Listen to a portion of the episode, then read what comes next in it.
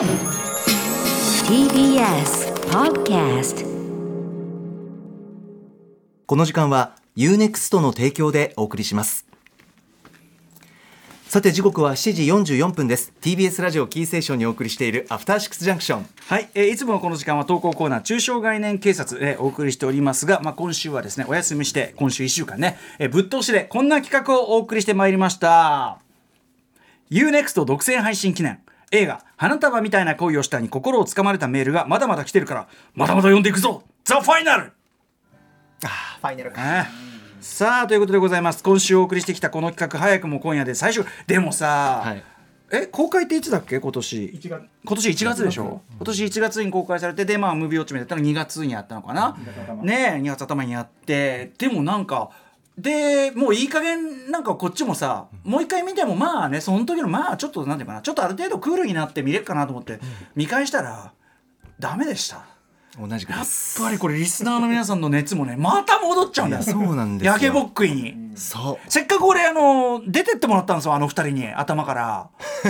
また来やがってさ。僕あのなのでこれからのせっかく UNEXT でも配信ありますからええ。独占であの使い方としてはあの幸せな気分になりたいなという時は前半だけ。前半だけで前半だけで終わる。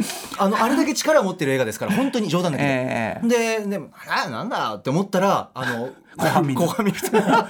どうなるんだそれ。んかわかんないですけど。まあでも配信だったらね。ねまあちょっとあの強いんですよ。ちょっとあんまり本推薦はされないだろうけどええ。推奨はされないだろうけどそういう見方もできるということでございます。さあということでえっと皆さんねあの花声を見た皆さんのリスナーの皆さんからのメールまあそれぞれドスンとくる自分の人生反映したメールなんかもいっぱいいただいたんですけど今日はあのやっぱせっかくイートウォッチメンもやっていただきましたんであの映画の中のえーとあるディテールに注目したやっぱり山本さん好みのと言いましょうあありがかとうございます。えー視点のメールを紹介していただくことになっております。行ってみましょうか。はいこちらラジオネーム田中スモンさん。歌丸さん高木さんこんばんは。こんばんは。こんばんは。初めてメールします。あざっす。私も劇場4回鑑賞し毎回食らってしまった輩でしてたくさん言いたいこと語らいたいことございますが一点どうしても皆さん特に山本アナウンサーと考察したいシーンがありメールいたしました、数々の絶妙イートシーンがありますが終盤カフェでばったり会った麦くんと絹ちゃん新しい彼とショッピングをした後絹ちゃんは家でカレーを食べます、麦くんのことを思いながら。そのシーン。絹ちゃんはカレーを持ち上げているんです、カレー皿を持ち上げてもふもふ言いながら食べています。覚えてる覚えてる。カレーを持ち上げて食べているんです。皆さんカレー食べるときカレー皿ごと持ち上げて食べたりしませんよね。だってカレーって家の中でも大きめの皿によそりませんか？たくさん食べたいしいつもより食べられるしココイチで皿持ち上げて食べる方なんてなかなかいませんよね。別れてから初めて会った元彼その元彼に彼女がいたこと自分も新しい彼がいることを相手に認識されたこと少なからず動揺した絹ちゃんは麦君のことを思い無意識にカレー皿ごと持ち上げてふんがふんが言いながら食していたのかなと推測しております。きっと新しい彼とショッピングを楽しんだ後彼がどんな靴を買ったかなんて1ミリも覚えておらず無意識にカレーの材料をスーパーで買い麦君のことを考えながらカレーを煮込んでいたと思うとそれだけで涙がこらえきれません。ぜひ歌丸さん山本アナウンサーのご感想も聞けたら幸いです。そういうことか。これはいやわかりますわかります僕僕ねこれ非常に印象に残っていたんではあはあ。うん。なるほど。の確かにちょっと変わった食べ方すんなとは思ったんで僕も印象に残ってたんですけどこれ山本さん覚えてましたか？私もこのシーンもちろん覚えてますけど、僕はねあのねあの上に上げるんだと思わなかったです。なぜならば絹ちゃんが食べてる時要するに床に座った状態で、うんうん。テーブルがあってそこの上にカレー皿じゃないですか、うんうん。ちょっとあの要はさ置いて食べるには低いんだよねこそうのなんですよ、机がね。だからこうこぼさないように俺も上げて食べるだろうなっていうところもあって。それでねそのことに関して僕もそれに関してちょっと補足というか、ええ。まさにその低いじゃないですか、はい。あの麦ちゃんじゃあの絹さんは、はい。あの収入的には要するに前のに住んでた家の家賃とかを自分は払えないからっていうような感じで要するに収入的にはちょっと落ちるけども、ええ。っとそのオダギリジョーさん演じるその社長の会社で好きな仕事をするということをチョイスして、そうでだからやっぱあんまり住環境的にそこまでいい感じじゃないっつうか、ええ食卓のだからそのいわゆる食卓じゃないおっしゃる通りだからその低いテレビの前の低いこうちゃぶ台っていうかローテーブル。あるローテーブルがあるだけで、でやっぱりそのそこに置いて食うには低いっていうかそうそうだからいわゆるその食べる用の前の2人で暮らしてた時ような椅子があってテーブルがあってっていう環境が整ってるわけじゃないから持ち上げたいあともう一つは、えっときぬちゃんは育ちがいい子っていうか、あのまあまあ裕裕福とまで言わないけど、まあ、お金には不自由してないはいはいはい。えー感じのご家庭で。である意味そのねそのそういううちだからこその、まあ、ちょっとののほほんとっていうかのんびりしたところものんびりじゃないな、あのもうあるから彼女はすごく例えば前宇垣さんが言ってたのね。あのキャリアを積むのもすごく合理的だし、えーかといってそのお金お金ってなってるわけでもなくて、っていうのあれは要するにおたお家に余裕がある家特有の何かっていうことで、まあ、そういう意味ではっていうようなことをね、言ってて。だからその両方じゃない？育ちが良いからちゃんとこうこぼしあのぬぐいはしないっていうか、ええ持ち上げて食べるっていうのと、住環境的にそのそんな食べやすい状況じゃないそうですね。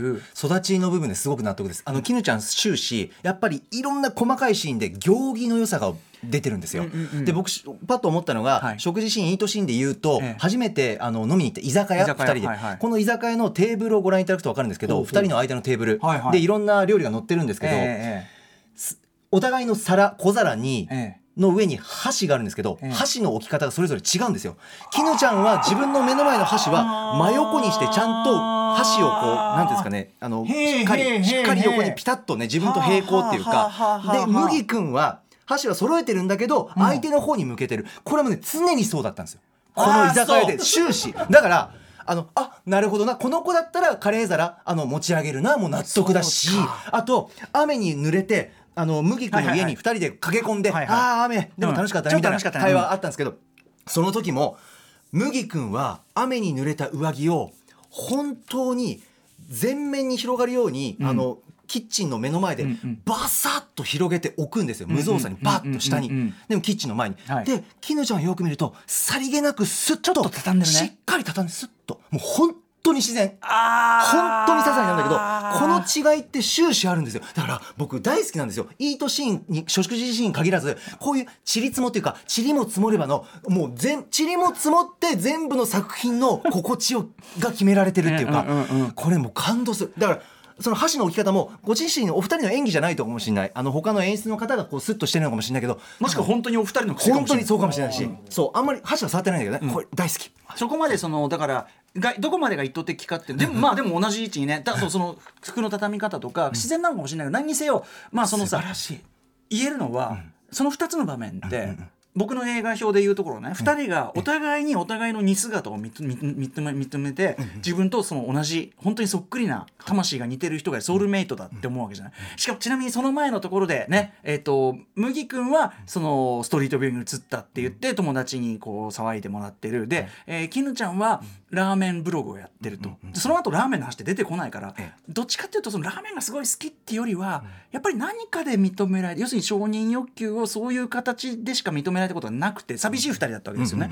でもそこでお互いがおお互いが自分を要するにお互いを相手を認めることは自分を認めることというすごく美しい出会いをしてるんしてるんだけどだけど。今の山本さんとかそのねあのかあれで読みで言うならば、例えば服を脱ぐ人がすごくだから私ほわたまんま私の本棚じゃんって私と同じだって言ってるそのそこにそう。他者性がもう入ってるのよ。奥の置いた上着の置き方よ。居酒屋の箸の置き方に私たち似てるねって言ってるそこでそう。他者性は入ってるそう入ってる。あのね靴の色は一緒靴は一緒でもでもなのよ。だから、まあ、これがだからどこまで意図的なものかは置いといても少なくとも画面上に現れたものとして大変深みがある。大変深みがある作品ですこれは。本当に。イヤホンほら絡まってイヤホン絡まってるんだよ。お互い絡まって、絡まってる。でもその下にどっちもは天竺ネズミねチケット持ってねで使用してでもその下には置き方の違う箸がこれさ存在してる。これさどうするどうする。あのさ描写されてないだけで描写されてないだけでであるポイントで絹ちゃんがこうやって食べてる時にあの麦君の髪音が気になっちゃって。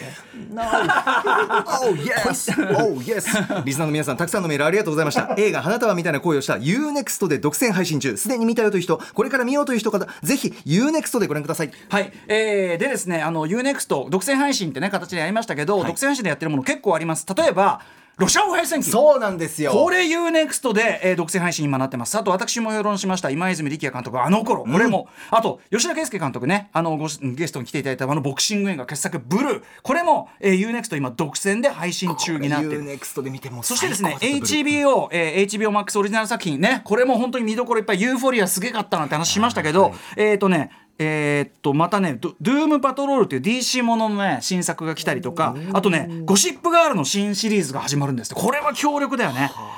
と今かかってるやつ、2020年のドラマでニコール・キッドマンとヒュー・グラントが出てるやつなんだけど、フレイザー家の秘密というのがええ。HBO で今配信が始まってて、ええ。まあこれはその僕の奥さんがですねおすおすすめいただいたのがもうドロッドロの悪夢的家族ドラマっていうかホームドラマっていうか。俺の好物だ。好物だと思います。あの私の知らない夫の顔っていうのがガッと浮かび上がってくる話で。もう僕まだねあの全6話でまだ2話までしか見てないんだけど2話の時点でえー、最悪。うわー助かる見よう。助かる。助かります助かる。6話分あるんだ時間。ということで、まあ、昨日ねあの映画の見方とかその作品に対するとにかくリスペクトって度合いでもう UNEXT は群を抜いてるかし、あのーまあ、あとは僕はもう本当にプロユースとして UNEXT は本当にあの使いやすいし調べやすいしということだし、次々とすごいコンテンツが出てくるしで、まあ、ぜひ皆さん、はいまあ、いろんなね。いろんなコンテンツサービス他あの